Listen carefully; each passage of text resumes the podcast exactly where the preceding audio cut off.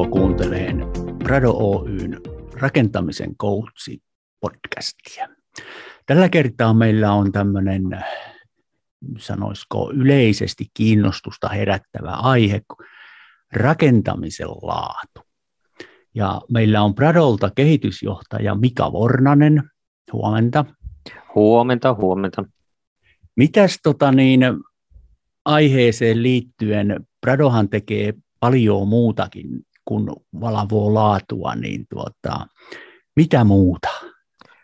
No Pradollahan on uuden strategian mukaan niin neljä toimialaa, joissa, joissa tota, kiinteistökehitys, rakennuttaminen ja valvonta, sitten mittauspalvelut, eli sisältyy tuohon rakennusterveyteen, ja koulutus- ja auditointipalvelut. Ja tämä rakentamisen laatu sanana kuuluu näihin kaikkiin toimialoihin jollain lailla. Joo, no mikä sun rooli sitten? Titteli on kehitysjohtaja, mutta tota, mitä se tarkoittaa käytännössä Pradolla ja minkämoinen tausta sulla on tähän?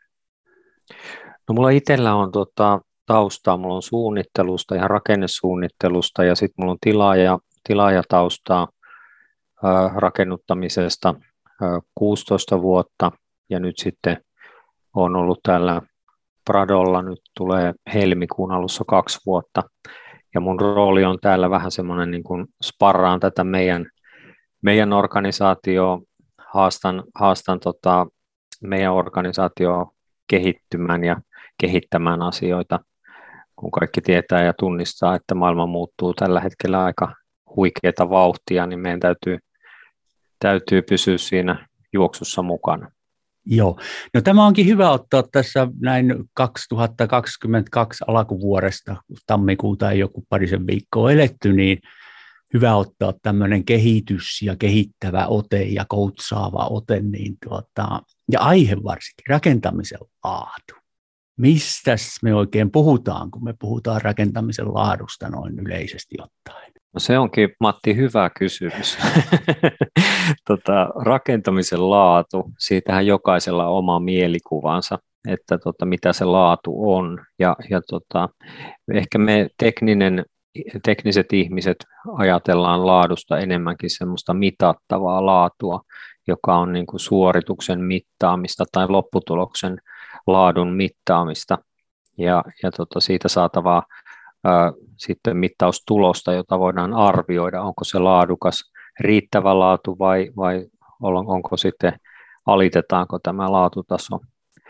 Mutta laatu on oikeasti mun mielestä, jos ajatellaan laatua filosofisessa mielessä, niin laatu on ö, enemmänkin mielikuva ja sitä voisi ajatella, että laatu on myös kokemus, että miten, miten ihminen kokee, kokee laadun, että jos sä ostat uuden auton, niin, niin tota, jos oot maksanut siitä paljon, niin sun laatukokemus voi olla parempi kuin jos, jos olet maksanut sitä vähemmän. eli eli tota, hyvinkin tämmöinen mielikuva tyyppinen monesti se on, ja laatu vaikuttaa siihen mielikuvaan se, minkälainen kokemustausta itsellä on, ja kun puhutaan rakentamisesta, niin miten, miten paljon ymmärrät rakentamisesta, ja minkälainen koulutustausta sulla on, niin sitten se, se vaikuttaa siihen laatukokemuksen tai laatukokemukseen sinällään. Tämä on mielenkiintoinen ajatus, kun mietitään, että tämähän johtaa siihen, laatu on jokaiselle henkilökohtainen kokemus. Ja siihen on, on niin kuin vaikea olla sellaista yhteismitallista mittaria, että jos asuntoa esimerkiksi käy katsomassa tai rakentamistyömaata käy katsomassa kymmenen eri henkilöä, niin siinä on vähintään kahdeksan eri näkemystä siitä, että onko tämä nyt hyvä. Juuri näin. Se on, se on vaikea, vaikea tota, että sitten kun puhutaan työsuorituksen laadusta, niin sillehän meillä on olemassa raja-arvoja, joihin peilataan sitten sitä suoritusta, että tuliko matto asennettua oikein vai onko siinä patteja siinä maton alla, joka, joka on sitten heikkoa laatua, työn laatua. Eli siellä Et... puhutaan näistä milleistä ja asteista ja värisävyjen yhteensopivuudesta ja listojen sahaustarkkuudesta. Kyllä. Joo, että on, on niin kuin laja, jos ajatellaan sitä laatua, niin sillä on myös ajallinen komponentti, ikään kuin sen suorituksen hetkellinen laatu ja sitten, että miten se kestää se, se tuote tai rakennus tai miten se kestää sitä käyttöä. Et siinä on niin kuin, laadussa on myös tämmöinen ajallinen komponentti, että hetkellinen laatu ja, ja tota, onko sitten mielikuva siitä laadusta. Ja, ja monesti sitten ää, toimijat myy myy tota, tuotteitaan ja palveluksiaan, konsultit ja rakennusurakoitsijat myyvät, myyvät tota, sitä laatu-mielikuvaa omasta yrityksestään, niin, niin voidaan puhua tämmöisestä markkinointilaadusta myöskin, että, että se on sitten eri asiat, kuinka se markkinointilaatu on suhteessa siihen toteutuksen laatuun, siihen todelliseen laatuun, miten, miten siellä toimitaan. Sitten. Mietin niin kuin asiakasta tai käyttäjää, niin hyvin harvahan sitten oikeasti pääsee tai pystyy luomaan sitä mielikuvaa sieltä tekemisen aikaisesta laadusta, vaan sitten se on se lopputuloksen lopputuloksen ja käytettävyyden kokemuksen kautta syntyy sitten se varsinainen mielikuva, jota peilataan siihen markkinoinnissa synnytettyyn laatuun. Kyllä, juuri näin, että se kestävyys ehkä sillä käyttäjällä on se, että kuinka se lopputulos on se sitten kaluste tai mikä hyvänsä kalusteovi tai, tai tämmöinen kosteuden kestävyys, niin tota, kuinka se, se tuote sitten kestää sitä käyttöä. Ja jos se ei kestä kuin sen kaksi vuotta, niin sitten laatu on ollut huonoa. niin tota, kyllä se juuri noin on, että se käyttäjän kokemus siitä laadusta on siitä, siitä niin kuin silloin, kun se rakennus on otettu käyttöön, niin sitä on käytetty jonkin aikaa. Joo, tästä ihan viimeaikainen esimerkki on esimerkiksi tuolta Pasilasta, missä nyt tehtiin hyvin, hyvin niin kuin on tuore iso rakennusmassa ja siellä on sitten jouduttu jo tekemään ihan liikennejärjestelyjä sen takia, kun ihan, ihan tuota laatumielikuva ei vastannut sitten sitä odotettua ehkä. Joo, siinä voi olla sitten, ollaan, se, ollaan semmoisen mitattavan teknisen laadun äärellä, että, että siellä on jotakin tapahtunut työmaaolosuhteissa sellaista, joka ei ole sitten ollut ehkä sen laatu tasovaatimusten mukainen ja, ja siitä on aiheutunut sitten tämmöistä ongelmaa. Et silloin ollaan ehkä se mitattavan teknisen laadun äärellä, että siellä työmaa-olosuhteissa on tapahtunut jotakin. Joo, ja aikamoinen kolaus tietysti tälle maineille julkisuuden kautta tulee näin isostikin uutisoituna, plus se, että sehän näkyy sitten siinä ympäristössä suoraan, että täällä on nyt jotain häiväräkkää.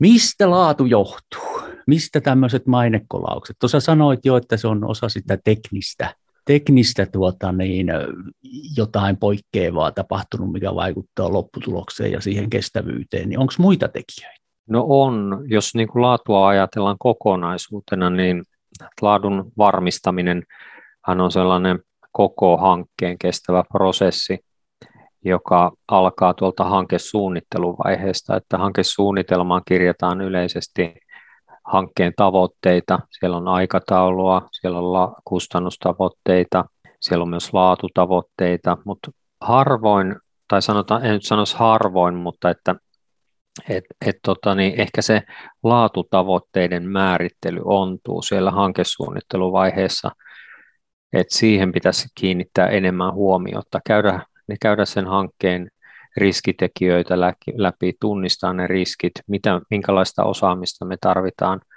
työmaalla. Ja tota, et, et se pitäisi niin kuin alkaa jo siellä hyvin varhaisessa vaiheessa ennen sitä toteutussuunnittelua ja ennen kuin tehdään hankkeesta ylipäätään investointipäätöstä.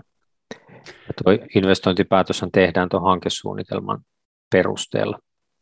Kenen vastuulla tämä sitten on?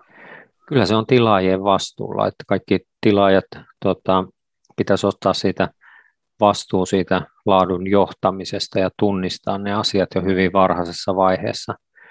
Ja jos niitä ei siellä tunnisteta, niin sitten mennään, mennään ehkä siihen, että, että luotetaan siihen suunnitteluryhmään, luotetaan siihen urakoitsijan tekemiseen. Ja silloin siitä puuttuu tämmöinen laadun johtaminen ja ja ohjausprosessi ja, ja sen mukainen toiminta. Tuolla on et, mielenkiintoisessa aiheessa, muistan Tekussa aikoinaan rakennetekniikasta ja sitten työmaatekniikasta puhuttiin ja silloin oli aika täsmälleen kahta koulukuntaa oli, että tuota, kaikkien pitää mennä ensin muutama vuosi suunnittelukokemusta hankkia ja sitten työmaalle. Ja toinen porukka oli täsmälleen päinvastaista mieltä, että ensinnä työmaalle ja sitten suunnitteleen, tietää suunnitellessansa, mikä on mahdollista tehdä. Eli mm. nyt vähän tähän laatuun sama, että tuota, jos esimerkiksi rakentajalla tai rakennuttajalla on tämmöinen top 10 lista, mistä yleensä tulee niin sanotusti jälkitakuutöitä, niin tuota, tämähän ei ole silloin käytettävissä vielä siellä suunnitteluvaiheessa. Niin, totta. Et, et silloin silloin tota, pitäisi olla juurikin se, että et se tilaaja tunnistaa ne laaturiskit, mit, mitä tässä hankkeessa pitää, mihin pitää kiinnittää huomiota, että onko maaperä sellainen, johon pitää erityisesti panostaa sen maaperän kantavuuden tai jonkun muun, muun tota, tekijän kiinnittää huomiota erityisesti siihen ja pyrkii varmistamaan sen kyseisen työvaiheen laatua erityisesti ja mitä se tarkoittaa sitten ihan konkreettisesti.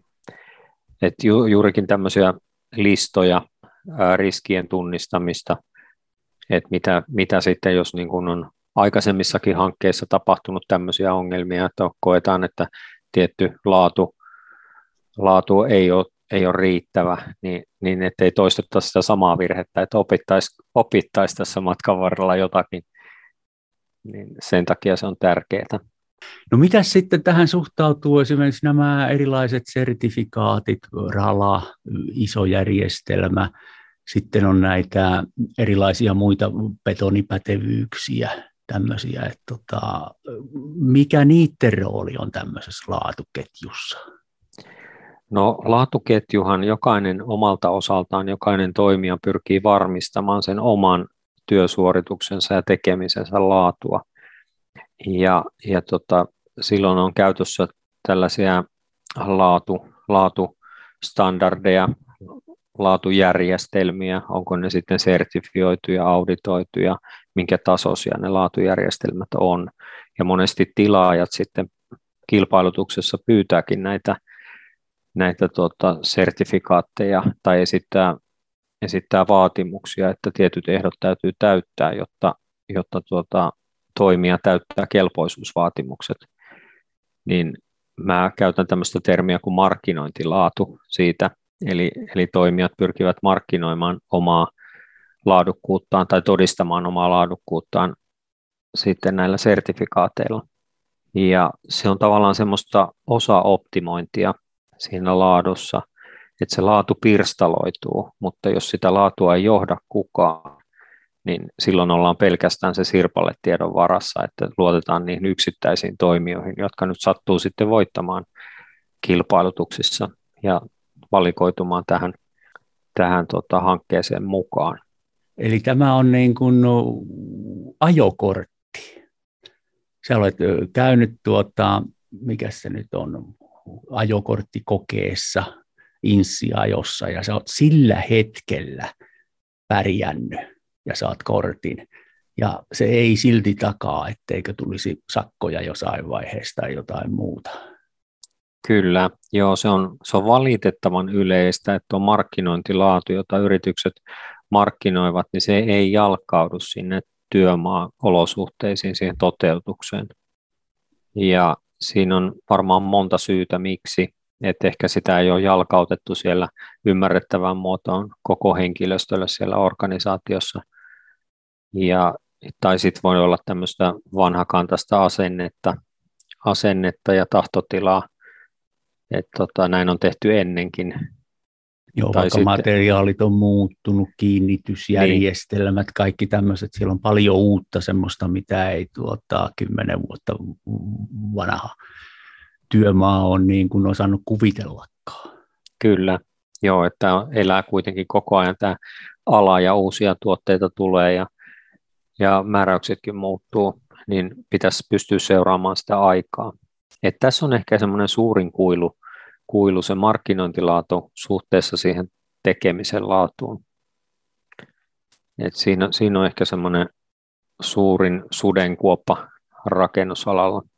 Miten tämmöinen saataisiin eristettyä, en eristettyä, vaan edistettyä, että tämmöinen niin kuin jalkautuisi, eli käytännössä tulisi konkreettiseksi tekemiseksi siellä työmailla tekovaiheessa. Tuntuu, että siitä nyt puuttuu sitten joku pala tästä prosessista. Tilaaja on hankesuunnittelusta lähtien ottanut huomioon vaatimuksissa ja suunnitelmissa ja siellä rajoittavissa tekijöissä riskikuvauksissa sen, että, että laatu olisi mahdollisimman toivottu sitten, kun on tota luovutus- ja käyttöaika, mutta tota, mikä siellä on sitten semmoinen harmaa vyöhyke, että se ei mene tekijälle asti? No ehkä siinä voisi kilpailutuksessa ajatella, että siinä, siinä voisi kilpailutusvaiheessa käyttää tämmöistä tällaista, työmaallahan tehdään tämmöiset laatusuunnitelmat tänä päivänä ja, ja tota, vastaako se laatusuunnitelma niihin kysymyksiin, joita tilaaja esittää tai vaatii. Että ei riittäisi tämmöinen sertifikaattitasoinen firman yleinen, yleinen tuota, laatu, laadunvarmistuksen kuvaus, vaan että se olisi niin kuin konkreettinen kohdekohtainen laatusuunnitelma jo siinä kilpailutusvaiheessa. Estäisi tämän niin sanotusti kopypaste laatusuunnittelun. Kyllä, juuri näin, että silloin jouduttaisiin perehtymään siihen kyseisen kohteen niihin olennaisiin laatukriteereihin ja kuinka niihin vastataan sitten. Tässä sitten taas jossain vaiheessa mainitsit sanan auditointi liittyen näihin sertifikaatteihin, niin olen itse ollut muutaman kerran tekemässä tämmöistä toimittaja-auditointia ja työmaa-auditointia just näiden sertifikaattien hankkimiseksi ja sitten muutaman kerran niiden niin kuin ylläpito auditointia, eli sitä tarkastusta, toimintatapatarkastusta voisi suomentaa se auditointi. Niin tuota, siellä eniten näytti ja vaikutelma syntyi, että tarkasteltavaa työmaata, projektia jännitti se, kun sinne otettiin sieltä työmaalta tekijä tai alihankkija, ja hänelle osoitettiin kysymyksiä siitä, että miten on perehdytetty, miten on käyty riskit, laatuasiat, turvallisuussuunnitelmat läpi niin niistä aika usein tuli poikkeamahavaintoja. Niin miten sä tämmöisen näet, onko yleistä? Kyllähän se tukee tota omaakin havaintoja siitä, että se, se markkinointilaatu tai se sertifikaatti, joka siellä yrityksellä on, niin se ei välttämättä näy siellä toteutuksessa. Ja, ja silloin on perehdytyksessä vikaa tai sitä ei ole niin kuin sitä laatujärjestelmää ei ole jalkautettu sinne käytännön toteutuksen tasolle mikä on toisaalta iso sääli, koska se tarkoitushan sillä on, että, että se ei ole pelkkä paperi, vaan että, että se myös ohjaa sitä toimintaa. Ja tähän sitten taas tarinaan, niin mulla sattui olemaan työpöytä muutamia kuukausia niin, että oli semmoinen, no, häkkitoimisto, eli siellä oli näitä väliseiniä, niin käytävän toisella puolen samassa avotilassa oli tämä takuukorjausosasto. Ja se oli kyllä vaikutelmaltaansa niin kuin firman kiireisin porukka. Joo, valitettavasti voisi sanoa tässä kohtaa, että silloin, silloin tietysti pitäisi oppia niistä takuukorjauksista ja, että minkä takia tehdään niitä takuukorjauksia niin paljon. Et, et silloin ei ehkä siinä työmaavaiheessa ole tunnistettu, että et, et ehkä se itselle, urakoitsijan itselle luovutus ei ole ehkä onnistunut siinä, siinä vaiheessa. Et sitten on valitettavaa, jos näitä takukorjauksia joudutaan isolla, isossa mittakaavassa tekemään. Se ei koskaan anna semmoista hyvää laatumielikuvaa siitä toimijasta. Mm.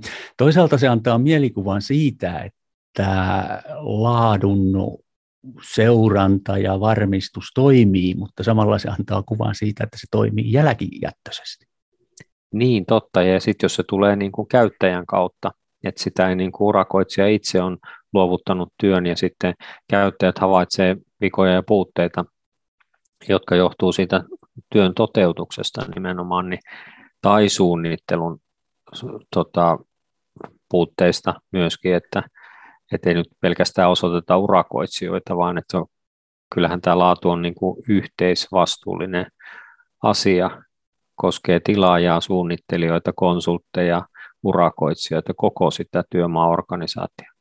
Niin, just, just noin niin kuin sanot, että jos se pääsee käyttäjälle asti, niin siellä on aika moni asia mennyt niin kuin läpi kättä sitten huomaamatta. Mm. Joo, ja kyllähän me tehdään näitä kaikki rakennushankkeissa, tehdään niin kuin käyttäjiä varten näitä rakennuksia ja tiloja, että se on se loppukäyttäjä, on se viimeinen asiakas, avainasiakas koko ketjussa. Miten tota, niin tämmöistä sitten voisi siinä niin kuin koko ketjussa muuta kuin sillä, että kirjataan ne asiat suunnitteluohjeisiin, hankesuunnitelmaan, laatuvaatimuksiin, pidetään auditointia, niin tota, miten tätä muuten voisi tätä varautumista ja riskiä niin kuin hallita tai kehittää, saada sille parempaa huomioarvoa niin, että sinne loppukäyttäjälle ei aiheudu sitten siitä laaduttomuudesta tai sen vajaudesta mitään probleemaa? No kyllähän se lähtee, niin kuin tuossa alkuun jo mainittiin, niin sieltä ihan niin kuin tavoitteiden asettelusta, että mitkä on ne laatutavoitteet ja mitkä on ne tunnistetut riskit siinä vaiheessa ja, ja sitten, että onko ylipäätään tilaajalla tämmöistä laadunvarmistusprosessia ja toimintamallia, toimintaohjetta siihen, että kuinka, kuinka tota asioita, asioihin suhtaudutaan. Se on myös se johtaminen, että kuinka, kuinka tämmöiseen laatupoikkeamaan reagoidaan. Painetaanko villasella vai puututaanko oikea-aikaisesti, napakasti, reilulla tavalla ja korjataanko ne, että, että tavallaan ää, tilaajan roolissa tilaaja on se coach, joka kasaa sen sekalaisen joukkueen ja sen, sillä joukkueella pitäisi pelata se peli, peli mahdollisimman hyvin, niin semmoiseen hyvään johtamiseen kuuluu tämmöinen valmennuksellinen ote, ja myöskin sen kilpailutusten jälkeen niiden tavallaan ikään kuin vahvuuksien ja heikkouksien tunnistaminen ja, ja myöskin puuttuminen niihin oikea-aikaisesti, että, että sitten kun se projekti, projekti porukka on kasalla, niin sitten pitää tunnistaa, että mitkä on ne, ne kehitettävät asiat siinä ja mihin tarvitaan, tarvitaanko täsmäkoulutusta ja perehdytystä ja, ja kuitenkin rakennushankkeet on yhteistyöhankkeita. Eli tilaaja on vähän niin kuin teki Pradolla, että rakentamisessa on sitä koutsausta oltava enemmän, mitä tekin teette. Ja tota, onko tätä? Miten, miten niin kuin tilaaja miettii sen oman laadunvarmistusprosessinsa kautta näitä asioita? Onko tämä kovin yleistä? No, mä luulen, että tämä ei ole kovin yleistä. Että tässä, tässä niin kuin rakentamisessa monesti ää, meillä on rakennusmääräyskokoelmat ja asetukset, jotka vaatii, vaatii meitä tekemään tietyllä tapaa, eli määrittelemään ikään kuin sen minimitason sille tekemiselle.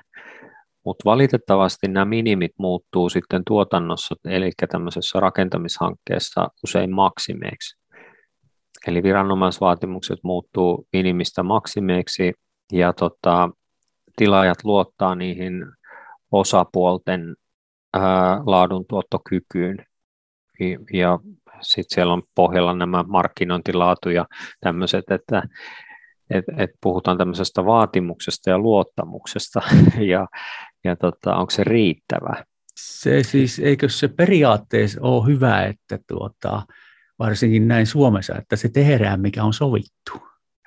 Juuri näin. Näin se on yleensä, jos siihen mennään, mutta sitten tietysti jos pystyttäisiin valitsemaan nämä toimijat vapaasti ja heidän kanssaan olisi, olisi tuota pitkää yhteistyötä ja tunnettaisiin toisen, toistemme tavat ja toimintatavat ja menettelyt, niin se varmaan toimisikin, mutta sitten kun kasataan tuolta sekalainen porukka tekemään rakennushanke ihmiset ei välttämättä tunne toisiaan eikä tois, toisensa toimintatapoja, niin silloin ollaan yleensä ongelmissa, jos luotetaan pelkästään siihen, että vaaditaan ja, ja tota, jos joku menee pieleen, niin sitten sanktioidaan. Itse kannatan tämmöistä enemmän tällaista proaktiivista toimintaa, jossa tilaaja johtaa tätä laadunvarmistusprosessia ja se on selkeästi kuvattu ja se on selkeä myöskin kaikille. Silloin myös rakentaja tietää, mitä odotetaan, varsinkin Kyllä. jos sitten se käyttäytyminen ja toiminta on sen kuvatun mukaista myös tilaajan puolelta. Kyllä, juuri näin. Että puututaan oikea-aikaisesti ennen kuin niitä ongelmia ehtii syntymään, niin tunnistetaan ne ja varaudutaan ja silloin ollaan ehkä semmoisella puhtaalla yhteistyö yhteistyötekemisen meiningillä mennään eteenpäin ja, ja kukaan ei niin kuin häpeile olla väärässä tai, tai tuota, tunnustaa omia puutteitaan, niin silloin se on niin kuin erittäin hyvä lähtökohta se on yhteistyölle. koutsausta ja sitä tavallaan niin kuin yhdessä eteenpäin, yhdessä oppimista. Mua on vuosikausia askarruttanut tässä laatuasiassa se, että on firma, jolla on se serti, eli sillä on nyt se mm. toiminta- ja laatujärjestelmästä se iso joku yhdeksän tonnisarjasta. Miten se takaa, että se projektiporukka, joka tulee sinne kohteelle, on kuullut siitä, ymmärtää sen sisällön, ymmärtää oman roolinsa siinä sertifikaatin sanotaan arvoisena olemisessa.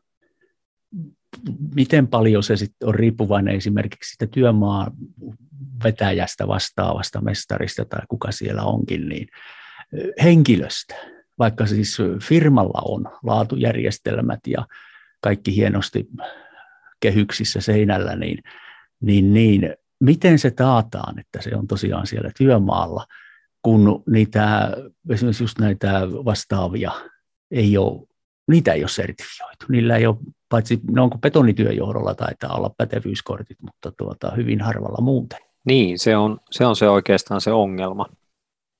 Että siellä, siellä pitäisi olla perehdytykset ja, ja toki näitä, näitä, jos on sertifioitu laatujärjestelmä, niin sitä auditoidaan, eli koeponnistetaan sitä osaamista sitten ihan työmaa-olosuhteissa, mutta sekin on ikään kuin satunnaisotanta. Ja eihän niin kuin kaikkia työmaita voida auditoida. Et siellä on sitten, kun meitä on ihmisiä monenlaisia, niin siellä on monenlaisia tekijöitäkin. Eli, eli kyllä siinä selkeästi semmoinen niin kuin,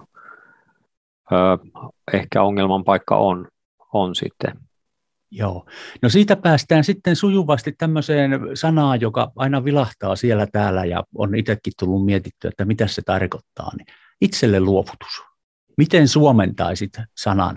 Eli itselle luovutushan tarkoittaa sitä, että urakoitsija luovuttaa työn itselleen, ikään kuin, ikään kuin siellä tulee sitten ulkopuoliset silmät katsomaan, onko se sitten työpäällikkö tai kuka tahansa laatu vastaava yrityksestä kiertää sen, tota, sen rakennuksen tilat läpi ja tekee havaintoja, tekee virhe- ja puuteluettelon niin kuin vastaavalle työnjohtajalle ja, ja tota, niin, ja tämän jälkeen sitten työmaa korjaa ne virheet ja puutteet sitten ja sen jälkeen vasta tilaaja tulee tarkastamaan rakennuskohteen. Kysymys on siitä, että itselleluovutusvaiheessa esitetään lähinnä kysymys, kelpaisiko tämä minulle, jos minä olisin tästä maksamassa?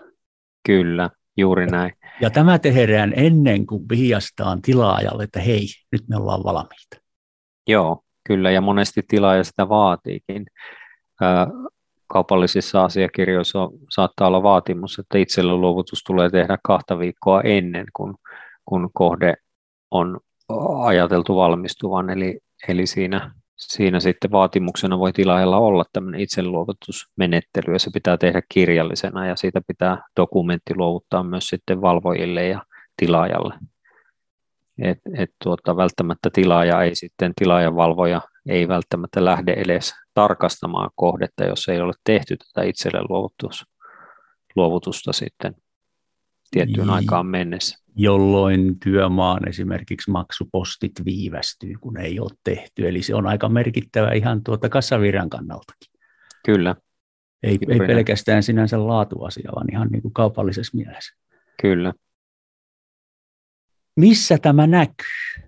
Siis ajattelen niin kuin visuaalisesti, että onko tämmöinen laatuprosessi esimerkiksi työmaatoimiston seinällä, onko se niin kuin hanketta ohjaavan tilaajan seinällä tai niin kuin mistä sen sitten helposti näkee vai pitääkö lähteä penkoon ihan yksittäisiä asiakirjoja niin sanotusti arvaamalla, jos osuu löytään kansion.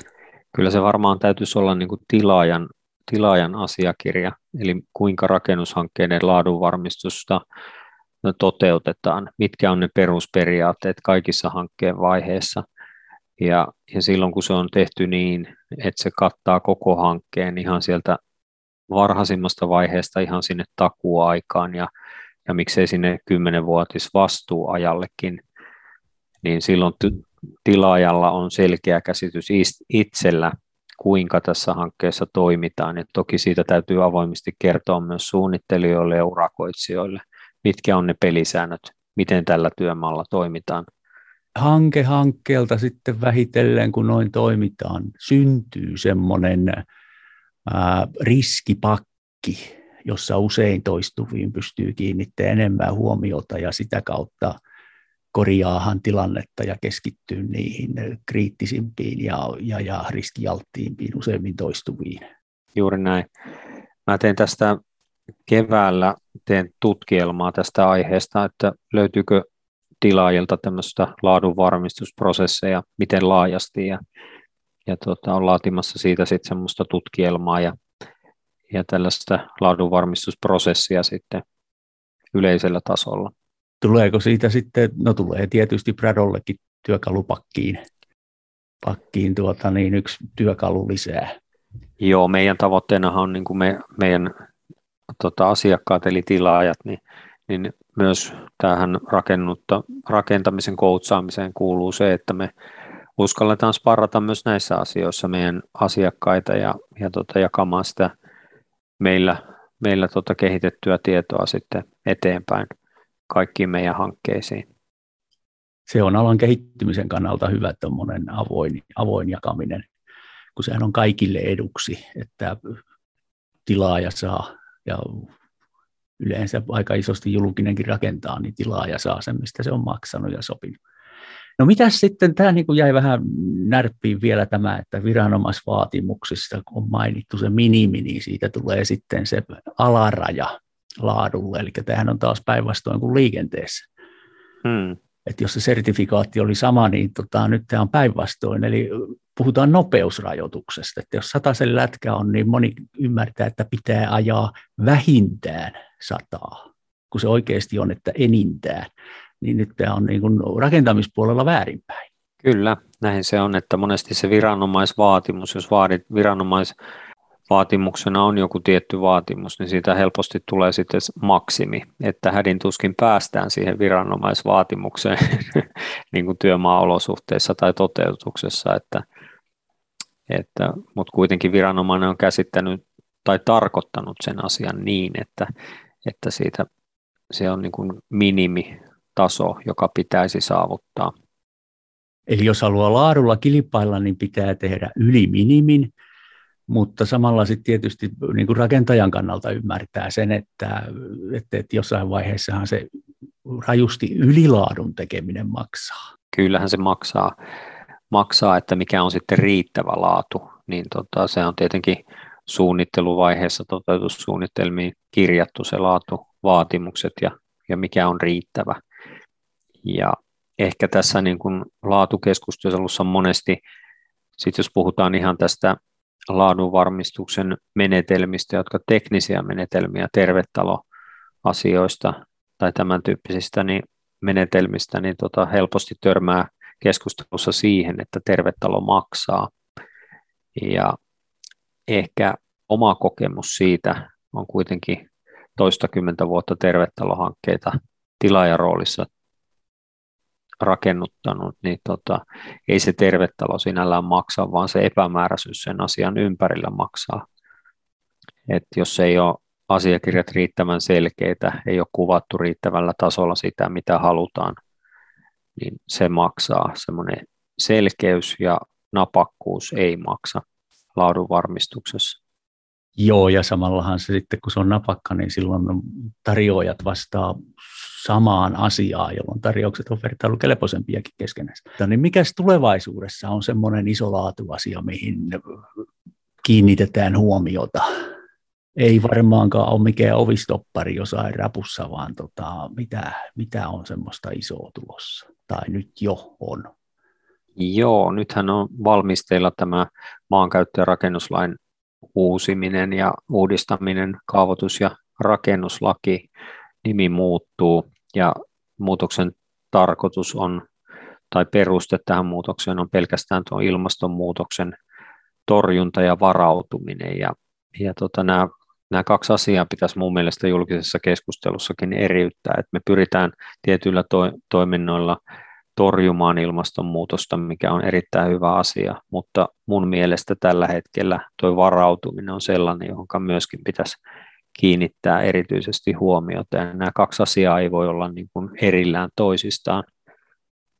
Et jos niin kuin ajatellaan, että tämmöinen esimerkki, että ilmastonmuutoksen torjuntaan rakennuksen katolle pitää asentaa aurinkopaneelit, jotta, jotta saadaan hiilijalanjälkeä alaspäin. Mutta sitten jos siihen ilmastonmuutoksen vaikutuksiin ei varauduta siinä aurinkopaneelin kiinnityksessä, niin voi olla, että, että se, se kova tuuli vie sen paneelin mennessään sieltä katolta. Ja, ja silloin nämä kaksi asiaa pitää olla niin kuin samanaikaisesti käytössä. Tai sitten rankkasateet tai, tai ää, rakennusten rakenteiden rakennusfysikaalinen toiminta. Että ei voida pelkästään eristettä lisätä huomioimatta sitten, että miten se kosteustekninen käyttäytyminen sitten niissä muuttuneissa olosuhteissa toimii. Tämä on ehkä se, tämä ilmastonmuutos on kaikista suurin Joko muutos. se näkyy, näkyy tuolta tilaajavaatimuksissa tai hankesuunnitelmissa? Ää, tota, ei näy vielä, mutta meidän hankkeessa me yritetään sitä kyllä korostaa ja meidän hankesuunnitelmissa lukee, että ilmastonmuutoksiin varaudutaan. Eli, eli silloin ää, tällä hetkellä rakentamismääräyskokoelmia uudistetaan ja sinne tulee niitä varautumisohjeita, mutta se on tulevaisuudessa – en, ei ole mitään tietoa, että milloin nämä, nämä tota, määräykset astuu voimaan. Mutta hei, tässähän on semmoinen riski, että nyt kaikki rakennuttajat ja rakentajat, tilaajat, niin ajattelee, että tehdäänpä nyt äkkiä pois ennen kuin uudet määräykset tulee. Ja sitten rakennuksen, rakentamisen lopputuloksen pitäisi palvella 40 vuotta, 60 vuotta. Eli se ilmastonmuutos tulee kuitenkin, ja sitten on hätää pyritty tekemään, että keritään ennen muutosta lakimuutosta tai määräysmuutosta tekeen asia. On, on selkeä riski siinä, että, että tota, mun mielestä tällä hetkellä meidän pitäisi kaikkien rakennuttajien varautua ilmastonmuutokseen sillä parhaalla tiedolla, mikä tällä hetkellä meillä on käytössä.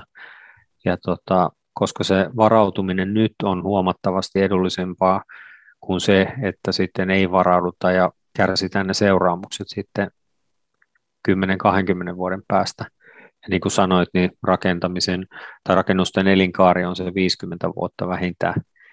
Niin kyllä se ilmastonmuutoksen vaikutukset näkyy sen rakennuksen elinkaaren aikana vääjäämättä.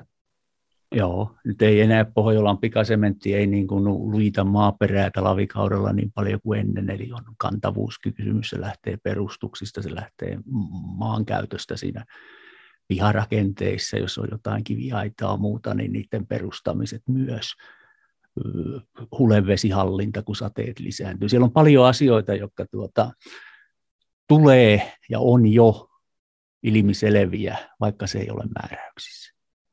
Kyllä, juuri Eli näin. Tässä, tässä nyt että tämä Pradon toiminta on hyvinkin proaktiivista, eli etukäteen ennakoivaa toimintaa ja tuota, sä siellä kehitysjohtajana Mika Fornanen, niin sä toimit siellä niin kuin tämän asian piiskurina tai miksi, ei se piiskuri ole ihan oikea sana.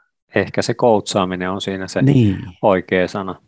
Jos vetäisi yhteen tätä keskustelua nyt tässä lopuksi, niin onko niin, että ennakointi, koko ketju mitä rakentamiseen liittyy, ihan alkupuheista lähtien, ja perehdyttäminen ja läpinäkyvyys on niitä asioita, joilla päästään laatuasiassa eteenpäin.